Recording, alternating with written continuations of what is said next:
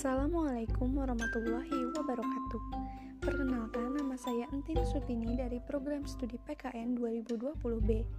Di sini saya akan menambahkan jawaban atas pertanyaan saudara Zahwa, yaitu kunci dalam membangun kelas sebagai laboratorium demokrasi adalah guru yang mampu menampilkan dirinya sebagai pribadi yang demokratis.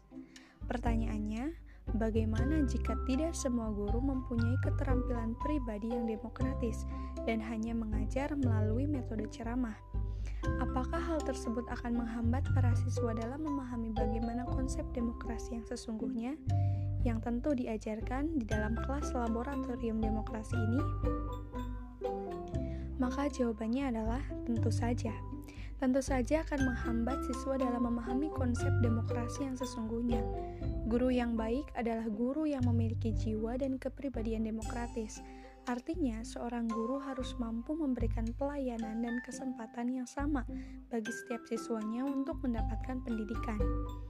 Dalam suasana belajar, guru yang demokratis akan menggunakan kedua metode belajar, yaitu fakulti psikologi dan field psikologi di mana guru akan memberikan kesempatan kepada siswa untuk mengemukakan pendapatnya, kemudian dapat menganalisis permasalahan dan menemukan solusi atas permasalahan tersebut.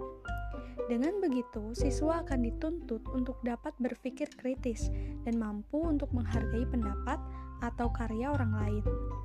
Jika guru tidak memiliki sikap demokratis, maka kemungkinan besar yang terjadi adalah munculnya sikap otoriter.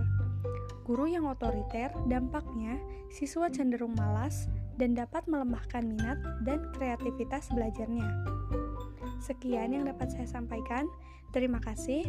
Wassalamualaikum warahmatullahi wabarakatuh.